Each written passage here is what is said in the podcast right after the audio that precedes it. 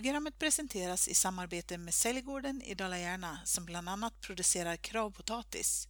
Följ Säljgården på Facebook och Instagram. Lucka nummer 11. Hej och välkommen till Islandshästpoddens julkalender. Idag sitter jag och pratar med Denny Höjksson. Hej Denny, välkommen! Hej Anna! Du, hur och när uppstod ditt hästintresse egentligen?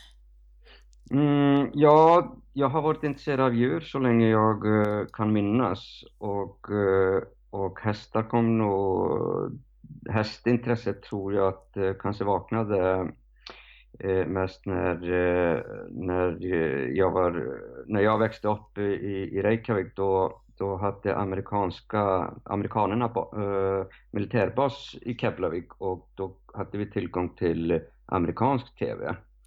Och, och där eh, sände de mycket western, eh, western-serier och westernfilmer och sådär som eh, jag tyckte var väldigt roligt att titta på. Och, eh, och då hade det väldigt stor eh, påverkan tror jag på mitt eh, hästintresse. Och, eh, eh, när jag var sex år gammal då, då gick jag varje söndag till ett eh, ett stallområde i, Reykjavik eh, och eh, hängde där och, och fick, eh, ibland fick man rida lite och ibland inte men jag hängde där från morgon till kväll och, och, och sen när jag var nio år tror jag, då, då åkte jag ut på, på landet och jobbade på en gård där, där man fick rida på, på kvällarna efter, efter arbetet.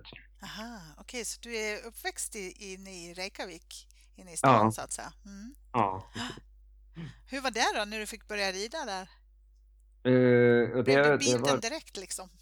Ja, precis. Och, uh, och det var lite svårt eftersom ingen i uh, min familj var hästintresserad och, och, och sådär. Men man fick söka sig själv liksom och sen började jag jobba som 12-åring, sommarjobbade på en på en gård där det var ganska stort hästintresse men det var eh, huvudsysslan var, eh, var kor och får och, och så där. Och där, där fick man också rida på, på fritiden som eh, knappast fanns. Men eh, på kvällarna fick man eh, rida som man ville eh, efter arbetet. Och, och eh, då tog, vi, tog jag den chansen och, och, och sen där när jag konfirmerades då fick jag min första häst eh, första egna häst och som, eh, som då fick bo på den gården då. Okej. Mm. Fortsatte du sen att vara på den gården och rida och, och så? Nej, jag var där i, i, tre år och, eh, och sen när jag var 15 år gick sista klass där i, i um, grundskola, då, då åkte jag ut en vecka på, på, vad heter det, man åker på praktik. Mm. Och då valde jag eh, en uh, träningsstation och, uh, och sen, uh, det var i februari och efter det då var det väldigt lite skola och mycket, mycket häst. Okej. Okay. Mm. Har det alltid varit islandshästar för dig? Ja, det har det blivit av naturliga skäl eftersom jag är uppväxt på Island. Där finns det ju bara islandshästar. Ja. Och eh, hade, jag, jag, skulle nog tro att om jag hade växt upp i eh, Sverige till exempel, då hade det nog säkert eh, blivit eh, hopp och dressyr skulle jag tro. Ja. Och sen kanske islandshästar, men men jag, hade jag varit lite, var jag lite yngre nu, då skulle jag nog, då skulle jag nog skaffa en stor häst och, och, och prova på hoppning och, och dressyr. Men men eh, nu orkar inte jag det. Nej, nej precis. Men jag har fått lite insyn i den, den världen genom, eh, genom kompisar och så där. Jag tycker det är väldigt fascinerande också. Ja, precis. Du har ju gjort clinics, eller hur? Med både Island och dressyrhäst så att säga. Det var i, eh, i Stockholm på, på Drottningholm eh, på ett känt dressyrstall där. Ja, just det. Ja. Kan du berätta någonting om det? Är det stor skillnad? Eh, både och. Det, det var just temat eh, likheter och olikheter mellan eh, islandsridning och, och dressyrridning. Mm. Och det, det, det var på Hogsta som sagt, eh, Hogsta ridanläggning på Drottningholm och eh, det började med att eh, Eva som driver Hogsta, hon kom på en föreläsning som jag hade i, på um, Hammarö hos Equality Line. Mm, ja, just det. Och där jag hade föreläsning om citizenverkningar och och då var hon eh, där och eh, tyckte att det var eh, intressant och tyckte sig höra att det, det var inte så stora skillnader på, mm, på i, i, mycket och, och då kom hon fram till mig efteråt och undrade om jag ville ha eh, klinik hos henne. Eh, och eh, jag sa att jag var intresserad av det och sen eh, började vi eh, smida på planer där och eh, jag tog kontakt med eh, vår väninna som heter Rebecca Malone som är en duktig dressyrryttare och tävlar i, i svår klass. Och hon tyckte också att det var en väldigt rolig idé så, så då hade hon med sig två hästar och sen hade eh, Ia med sig en häst och, eh, och sen var Johanna Älgholm och eh, Ann-Marie Röst också mm. med. Och eh, sen hade vi lite en eh, liten powerpoint och, och presentation och, och berätta lite om våra tankar, jag och Rebecca. Och sen var det klinik. Mm. Och, eh, och det var, det var väldigt eh, lyckat och, och eh, det var många som kom och det blev, det blev slutsålt och så det var, tycker jag, väldigt lyckat och har fått väldigt mycket förfrågningar om, om Clinics från, på, från andra håll efter det, så det var väldigt roligt. Ja, spännande. För man kan ju säga att du har jobbat med hästar i många år eh, på lite olika sätt. Just nu håller mm. du på med utrustning mer än hästarna, stämmer det? Jag började jobba med hästar på Island eh, såklart, där jag eh, är uppvuxen och, eh, och sen har jag jobbat i 25 år i Sverige och med träning av hästar och, och hovslaveri och, och lite med utbildning och eh, sen nu i senare tid då har, har jag minskat ner på, på träningsbiten och, och uh, har lagt ner stor tid på ridutrustningsutveckling. Ja, just det. Det, det har jag tyckt var väl, väldigt, väldigt spännande och, och fram tills nu har vi kommit fram med en, en sadel och, och en bettkollektion som vi har gjort tillsammans med Bombers.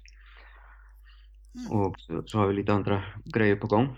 Ja, precis. Det finns ett helt eget program också som man kan lyssna på som handlar om Dennisaden som du har gjort ihop med Prestige, stämmer det? Ja, just det. Ja, precis. Mm, precis. Så jag och min fru Ia, vi har startat eh, ett nytt projekt eh, med sadelutrustning och vi kallar det för Denny Design. Ja, just det.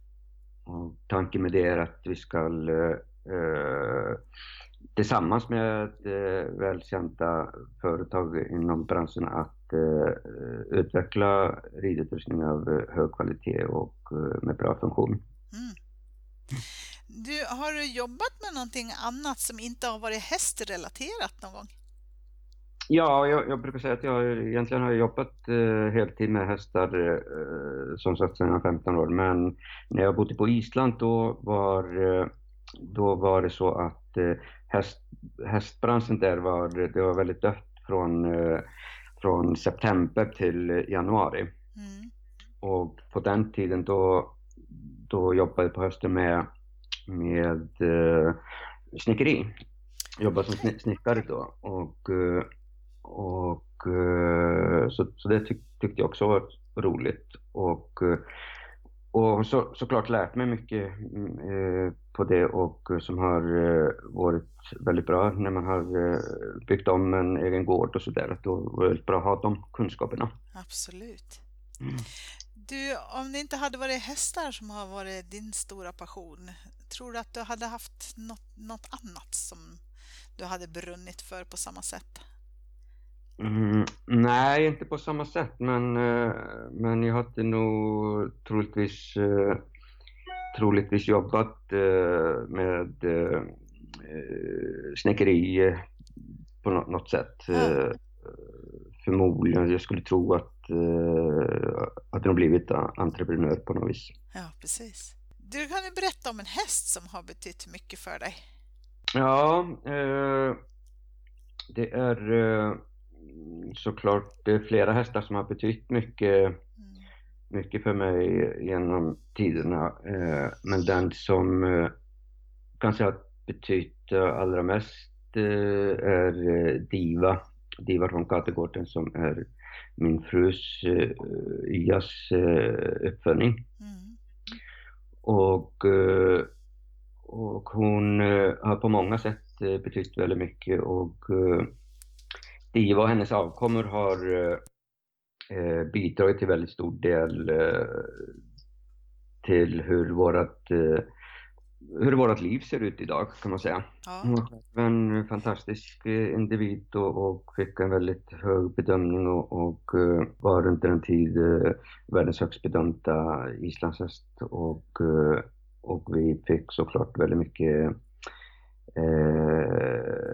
ja, hon, hon blev såklart eh, världskänd och, och, och större och, och, eh, och sen har hon eh, fått väldigt många väldigt, väldigt fina avkommor och, och det har bi- bidragit eh, som sagt till eh, väldigt stor del till hur eh, vårt liv ser ut idag kan man säga. Ja.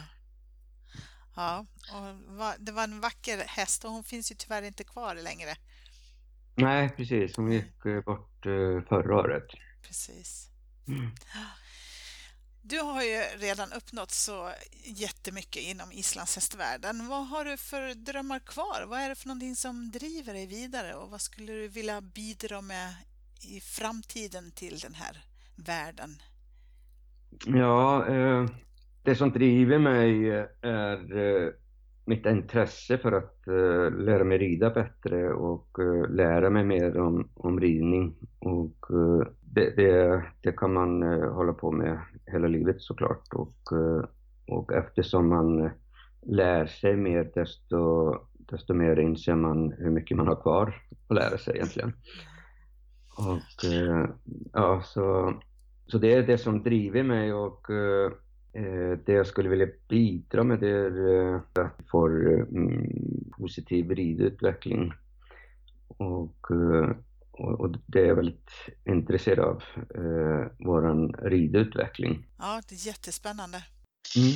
Du, em, stort tack för ditt engagemang och vi ser jättemycket fram emot att följa dig vidare med Denny Design och, och allt vad du tar dig för framöver.